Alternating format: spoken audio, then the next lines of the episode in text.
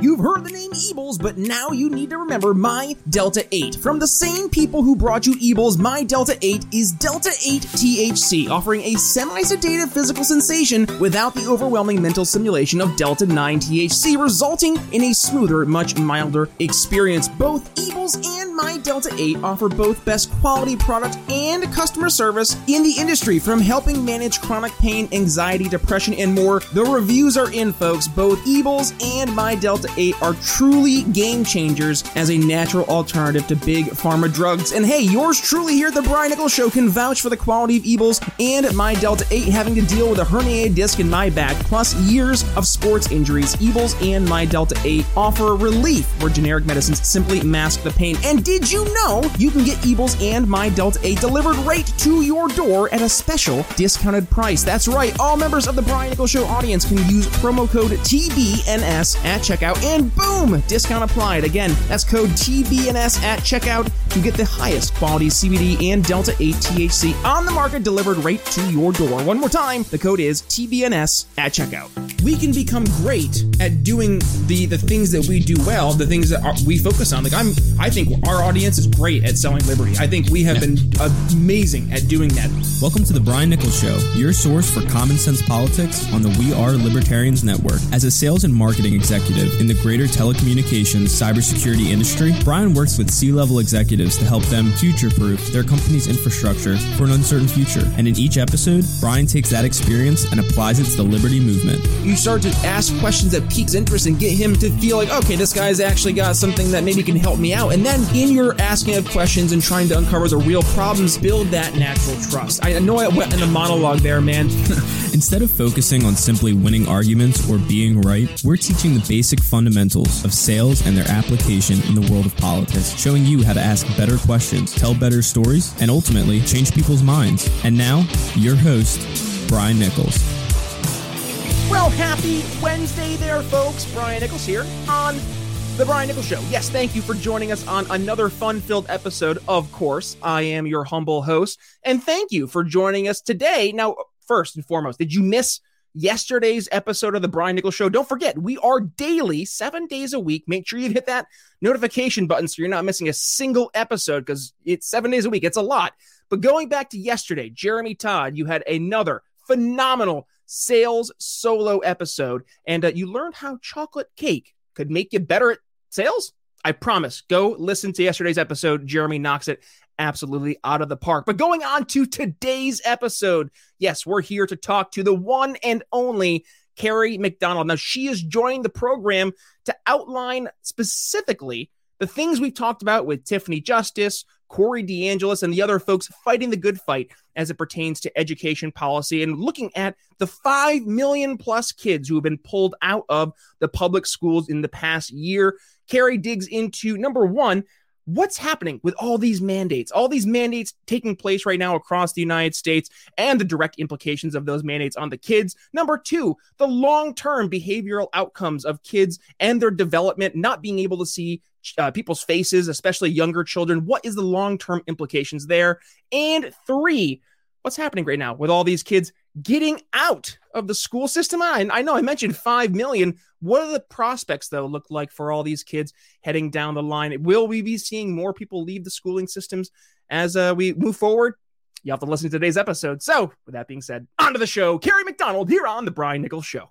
It's great to be with you, Brian. Thanks so much for having me. Absolutely. Kerry, thank you so much for joining us here in the program. I know we had you scheduled a couple of weeks back, but you, like millions of other Americans, you got hit in your household with the dreaded coronavirus. But thankfully, it didn't hit you too hard because, as we were talking beforehand, it was mostly your kids and your kids they fought right through it as are the millions of other kids uh, with and this is why we need to have this conversation today because the numbers of folks out there who are at an all time level 10 intensity paranoia level that the kids are going to be dying en masse. I'm seeing it on social media. I can almost guarantee you're seeing as are the, the, you know, thousands of folks who are listening with us today. So let's talk to, you know, some of those folks out there who they're trying to combat that hysteria, Kerry. But first, before we go there, let's introduce yourself to the Brian Nichols Show audience. They can see here on the YouTube channel, uh, you're a senior fellow at FEE, but also what kind of what got you specifically looking at these issues as it pertains not just to uh, the, the parental rights, but the rights of the kids themselves, Kerry. Yeah, I'm a, a, great, again, great to be with you, Brian. I'm a senior education fellow at the Foundation for Economic Education, fee.org, which is the country's oldest libertarian think tank, founded in 1946. Uh, celebrating our 75th year anniversary this year. I'm also an adjunct scholar at the Cato Institute, and I write frequently at Forbes on education policy issues. And I'm the author, most recently, of the book Unschooled Raising Curious, Well Educated Children Outside the Conventional Classroom.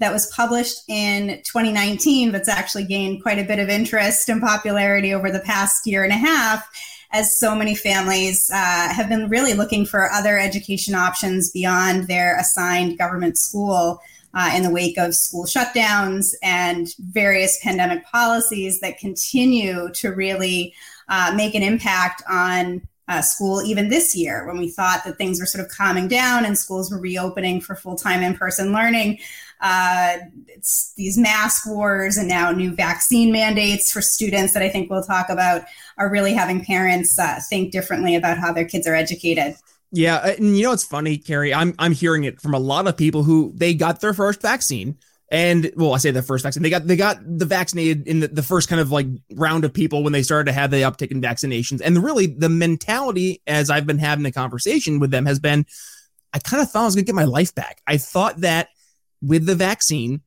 that would kind of be the gateway into some normality because at that point now I am protected with the vaccine, and then you know it, I can make the choice. I mean, you're seeing right now even the Delta uh, variant. Even if you do get one of those breakthrough cases, your your you know chance of of having some type of catastrophic outcome are just you know of the absolute minutia. So it's it's one of those situations where if you you've had the chance to get vaccinated, you you have that opportunity, and you likely have. And if you've not gotten vaccinated you're probably not going to. So we see right now, well, I say we even saw back then, that was kind of the the you know turning point. I thought, okay, this is the moment we can kind of go back to some type of real life. And now we see, oh, that's not the case. And I'm seeing a lot of people who, to the point you were saying before, they were kind of okay with, okay, well, we're going to be protecting, you know, the kids. We're, we're, you know, being rational. But now things aren't making sense. We're seeing the hysteria just start to, to blow out of proportion. So let's start off with, you know, probably the most draconian approach that we've seen, and that is LA, the yeah. largest school district in the United States, requiring how old kids to get vaccinated if they want to go to school, Kerry? Yeah, the vaccine is currently approved only for kids 12 and older. And LA uh, is the, the country's second largest school district, but the first major school district to mandate the COVID 19 vaccine for all eligible students, uh, at this point, ages 12 and older. And uh, this happened last Thursday. The school board voted unanimously. Uh, one board member recused himself because he's a Pfizer board member. Uh, but other than that, the entire school board voted uh, to implement this coercion on um, what amounts to about 460,000 students. Uh, there's about 600,000 in the overall district, 460,000 12 and older that are now mandated to get this vaccine. They have to do that by the end of the calendar year uh, or participate in uh, district run remote schooling. If they participate in sports or other extracurricular activities, the students have until the end of October to be fully vaccinated. Um, and you know, one of the things I mentioned, you know, you have here on the screen my my most recent fee.org article about this topic. Uh, you know, one of the things, thankfully, that's been really, I think, a saving grace with COVID is that uh, it largely spares children, and I can speak to that as you mentioned from personal experience. My son brought COVID home from summer camp this summer, and it had hit my four kids, and was, uh, you know, honestly the most mild thing that I think they've ever had. They had like a 99 degree fever and a headache for 24 hours. Uh, so, so, you know, in the realm of colds and viruses that they've had uh, in their childhood, this was, you know, really probably the most mild uh, one that they've ever had, thankfully. And that's true for the vast majority of kids. Uh, in fact, Professor Marty Makary at Johns Hopkins University has done research showing that, um, you know, of the, the very small number of young people, of children who died uh, of COVID in 2020,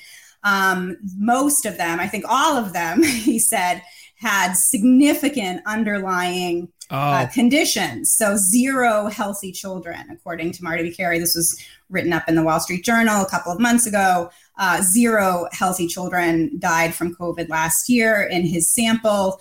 Um, and even kids who had asthma or um, other, you know, conditions that might typically make a respiratory illness problematic, thankfully, uh, were not impacted heavily by COVID.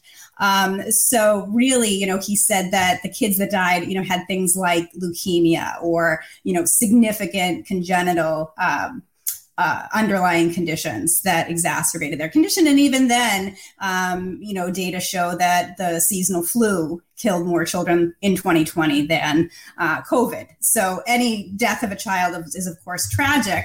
But when we're looking at the, these policies, we're not mandating the flu vaccine uh, in most school districts. And yet, um, it seems that it's now reasonable for these school districts to propose coercing parents to give their kids the COVID vaccine. Uh, and, and certainly parents are outraged, many rightfully so. Many parents are speaking out against this and saying that um, that the data just don't support the coercion underlying these mandates.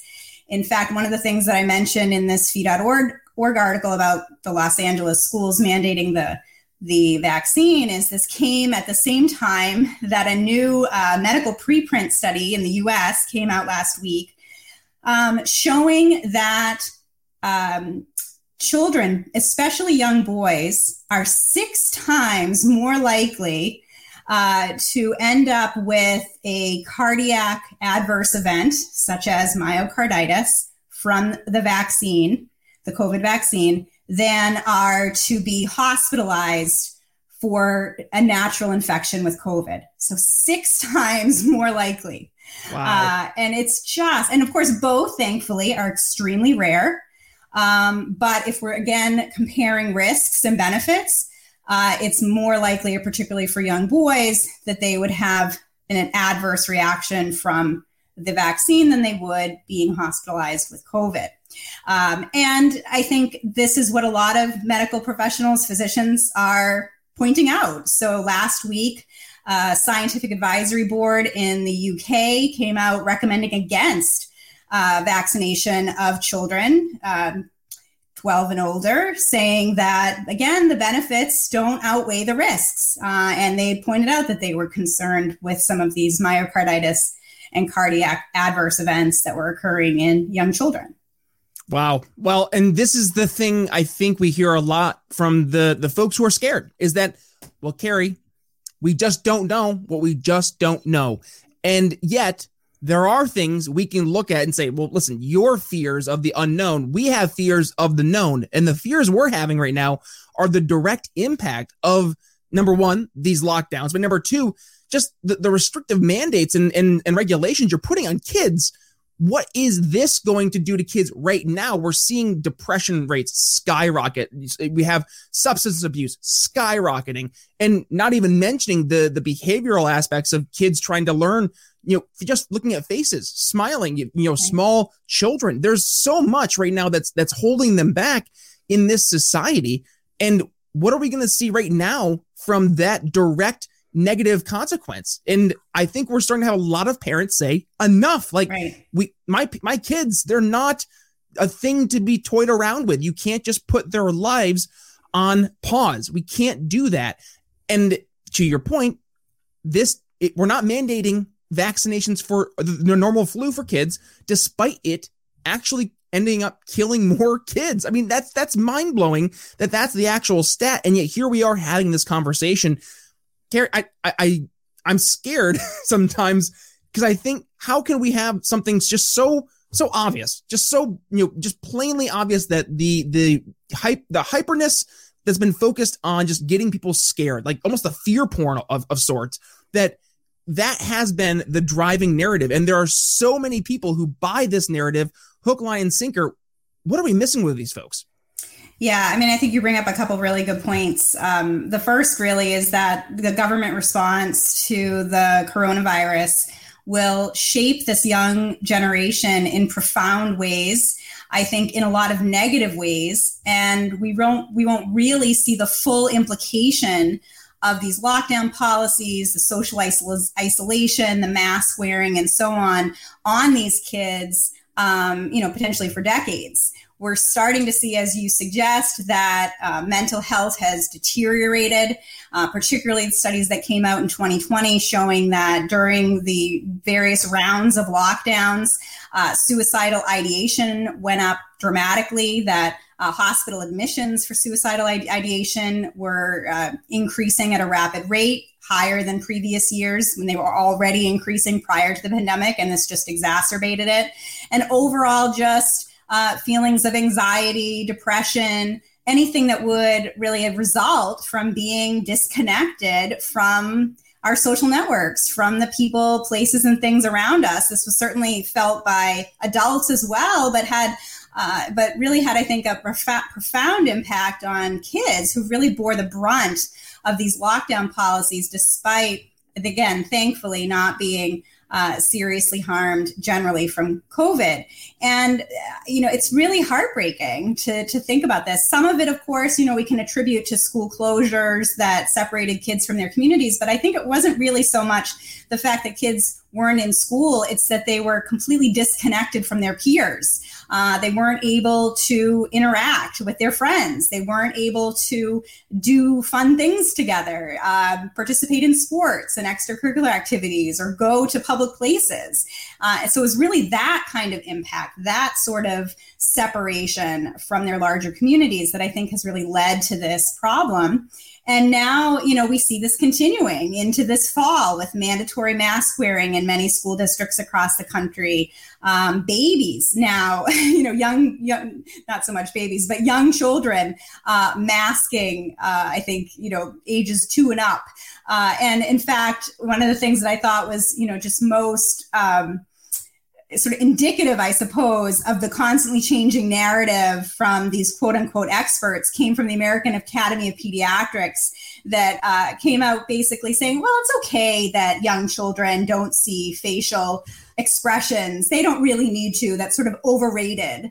And of course, as any parent knows, you know, this is how children learn, how young children um, build those kinds of social connections, build relationships kind of become more familiar with the world around them is through these nonverbal cues that they're now being um, distanced from. And so, you know, there's just so much that we've done to children, we've done to teenagers and young adults. And I think, again, we won't really see the true impact of these policies um, for another decade or two. I don't mean to be that guy, but we have to look at the headlines here because we're recording on on Monday. This episode is going to be airing on Wednesday. And the headlines today were the generation, and I would say we're, we're going to talk the the older kids, right? The kids in college. What were they chanting this past weekend at all these college football games? F Joe Biden everywhere. And hmm. it, it struck me. You're hearing these just ginormous 100,000 plus stadiums of Gen Zers just chanting F Joe Biden in, you know, pretty much unanimously. And it's, it's pretty, it's pretty loud. I mean, you're, you're, you're, it's actually kind of shocking. And I'm, I'm actually like kind of inspired, if, if I can say that, uh, because I didn't expect that from yeah. Gen Z. I, I yeah. honestly didn't, especially with it being a Democrat president. But I think and I said this to one of my employees because uh, he had he had asked me because he knows I'm you know pretty into the loop with stuff. He's like asked, he's getting nervous about seeing all these restrictions starting to come back into place, and he's like, "Do you think they'll lock down again, Brian?" And I said, "You know what? Damn it all, I hope they do." And he's like, "What?" And I was like, "Because you need to get mad. Like you need to see the pain and feel the pain and actually act on it. It can't just be enough for you to be annoyed. You have to actually like get angry." And Mhm. seeing this past weekend, and I think this is in direct response to how a lot of colleges. I just had uh, last week uh, Trent Ortner. They're doing a big uh, protest with Young Americans for Liberty and Students for Liberty. Back at, uh, uh, actually uh, coming up here in October, October 11th, I believe. It's a national wide day of protest against all these crazy mandates that colleges are going to be doing to to you know these kids, like not giving you Wi-Fi if you're not vaccinated. That was an actual story of like what these colleges are going to be doing. So I think Yeah. you're starting to see a lot of people pushing back and let's now bring that down to the the you know high school middle school elementary school level.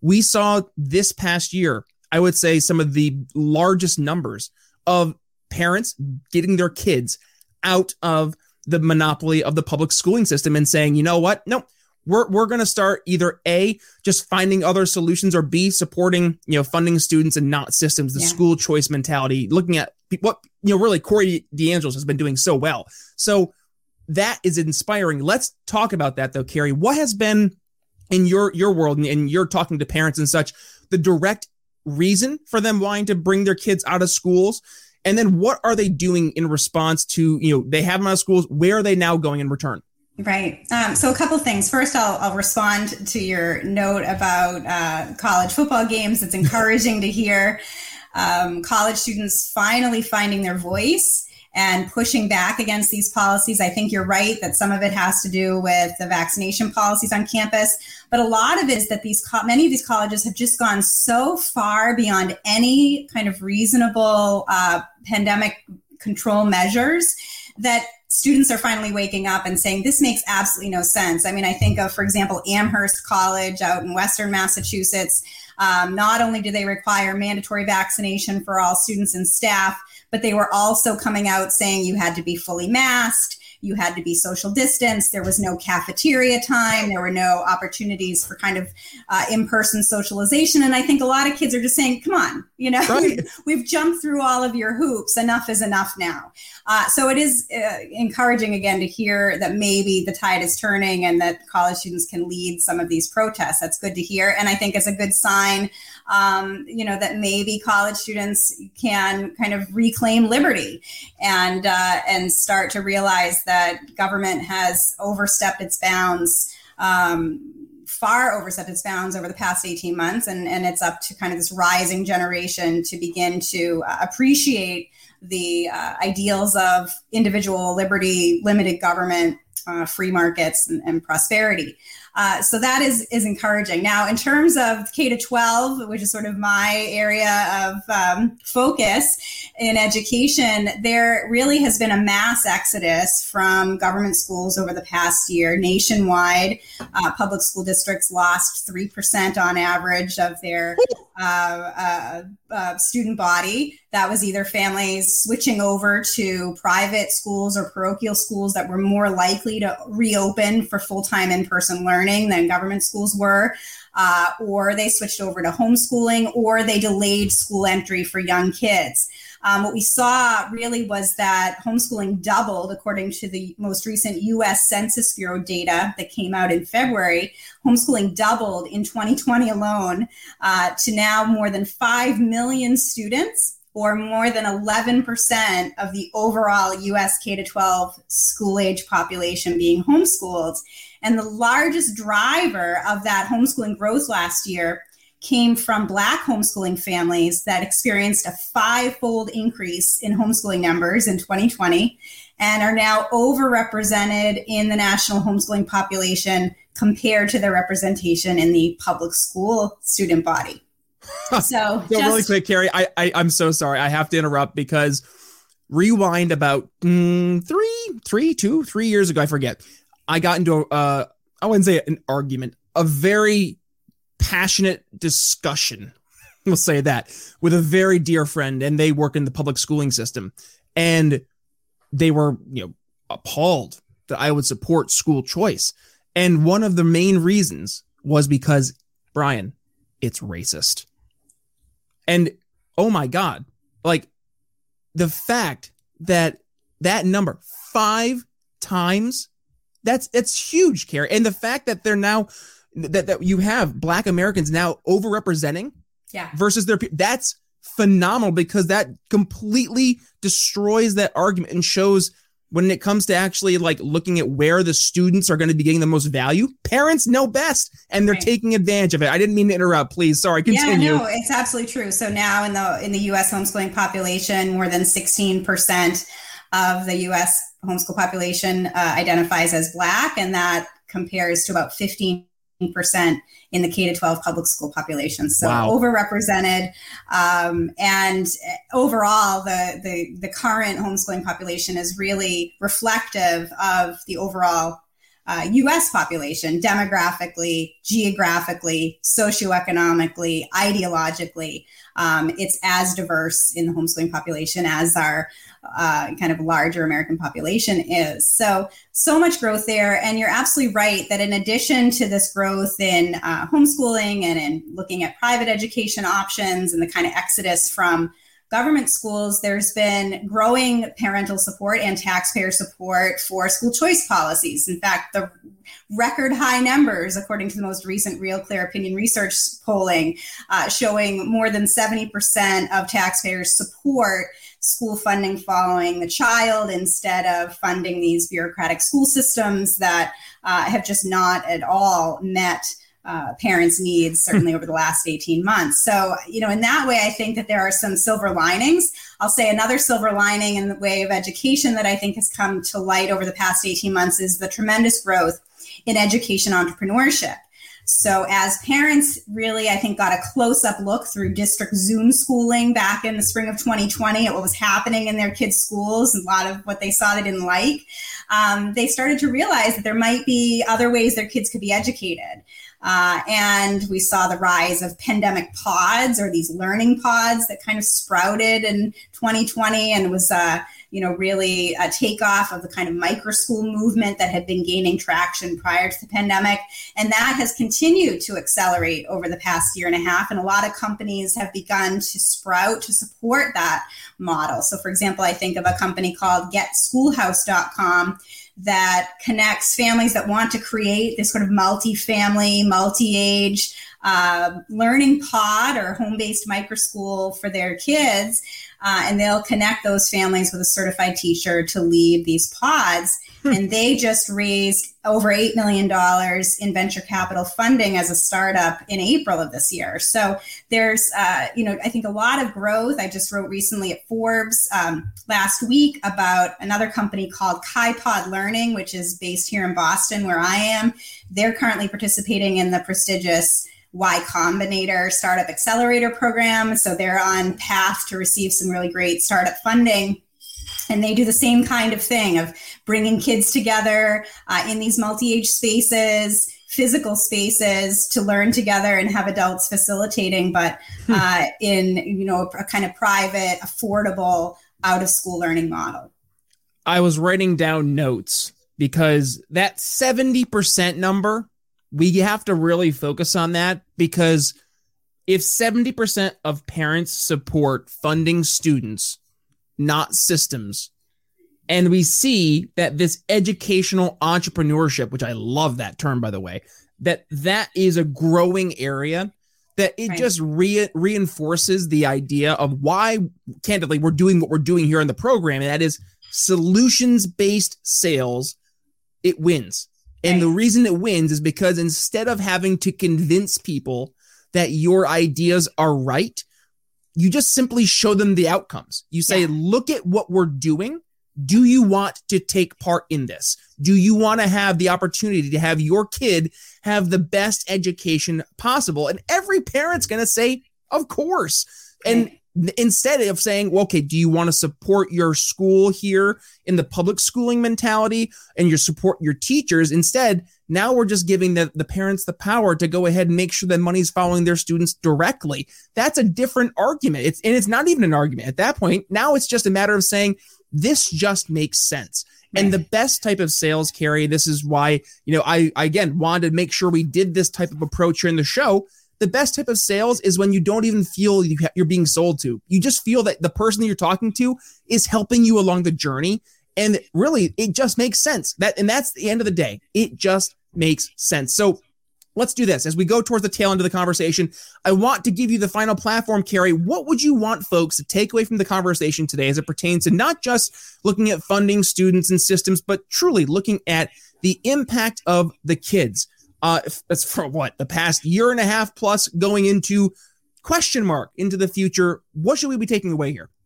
Yeah, a couple things. I'll just uh, respond to what you were just mentioning earlier about the, again, the growth in support for school choice policies. We've seen many states over the past year uh, implement or expand various school, po- school choice policies at the state level. And I think it really makes a lot of sense uh, because Ed Choice has done some really great surveying, for example, on what parents want from their child's education. And they found that while about 80% of kids attend an assigned government school, uh, only about a third of their parents would prefer them there. So there is this enormous choice gap between where kids are currently being educated and what their parents actually want and prefer for their education. And I think a lot of education entrepreneurs are recognizing this gap and are rising to the challenge to meet that demand for schooling alternatives uh, and other kinds of innovative learning models. So I'm really excited about that. I really think that this could be a transformational moment in American education where more and more families realize they have other options that are accessible, that are affordable uh, beyond an assigned district school, and they are increasingly uh, opting out of those government schools. You know, go back to kind of what we were talking about at the beginning of the, the show of Los Angeles implementing their vaccine mandate. Interestingly enough, uh, California had last year an overall statewide exodus from district schools of 3%, right around the national average. Um, but Los Angeles uh, public schools had the large, the state's largest exodus uh, from their district schools last year, 4.8% uh, decline in public school enrollment. And so hmm. I think now that you're seeing this vaccine mandate for COVID come in for LA students, it will be interesting to see how many more parents will flee that system. Kerry McDonald, the book is Unschooled Raising Curious, Well Educated Children Outside the Conventional Classroom. You can go ahead and find it over on Amazon. We'll make sure we include that link in the show notes. And folks, of course, go ahead, just click the little podcast artwork. It brings you right to the Brian Nichols Show website. Not only can you find today's episode with the show notes, but the entire transcript of the episode as well as Kerry's bio, along with all of her links as well. With that being said, Kerry McDonald, thank you for joining us on today's episode of the Brian Nichols Show. Oh, thanks again, Brian. Appreciate it. Trust the experts. We're all in this together. If it saves one life, raise your hand if you heard any of those tiresome phrases over the past year and a half. I know my hand is currently raised. Millions of people across dozens of industries were labeled unessential and forced to lock down with livelihoods and futures crushed in an instant. And as government has continued to expand its power and leverage fear to turn neighbor against neighbor, a group of filmmakers have taken a stand and are determined to help set the record straight on the importance of following the actual science of the pandemic. Follow the science on lockdowns and liberty from the Sound Mind Creative Group is a brand new docu-series highlighting the stories of those negatively impacted over the past year and a half by ineffective government policies enacted in the name of following the science. With noted experts like Nick Hudson from Panda, the Pandemic Data and Analytics Organization, healthcare policy advisors like Scott Atlas, and telling the stories of business owners, families, and just your average everyday person harmed by these government mandates. Follow the science on lockdowns and liberty is giving us a chance to make sure the true stories of the pandemic are told. So please help us at the Brian Nichols Show in supporting the Sound Mind Creative Group. With noted figures in the liberty movement like Dr. Tom Woods donating thousands of their own dollars to this project, you know just how important this project is. So head to briannicholsshow.com forward slash follow the science to donate and catch their brand new trailer to the docu-series one more time. That's briannicholsshow.com forward slash follow the science. Alrighty, folks, that's going to wrap up our conversation with Kerry McDonald. Told you it was a good one, so do me a favor. Make sure you go ahead and share today's episode. And when you do, make sure you give Kerry a tag. And also, please be sure to give yours truly a tag as well at the Nichols Liberty. Other than that being said, folks, that's all I have for you today. Coming up here tomorrow on Thursday, Jeremy Todd returns to the program. Another sales solo short with you, the audience. So make sure you strap in. You're going to class, folks. With that being said, thanks for joining us here on today's Brian Nichols Show. It's Brian Nichols signing off for Kerry McDonald. We'll see you tomorrow. Thanks for listening to the Brian Nichols Show. Find more episodes at briannicholsshow.com. If you enjoyed today's episode, don't forget to subscribe. Want to help us reach more people?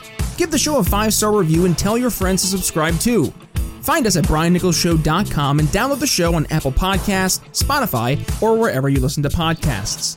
Follow me on social media at B Nichols Liberty and consider donating to the show at briannicholsshow.com forward slash support. The Brian Nichols Show is supported by viewers like you. Thank you to our patrons Daryl Schmitz, Laura Stanley, Michael Lima, Mitchell Mankiewicz, Cody Johns, Craig DaCosta, and the We Are Libertarians Network. Audio production for The Brian Nichols Show is brought to you by DB Podcast Audio. Learn more by emailing inquiries to william at dbpodaudio.com.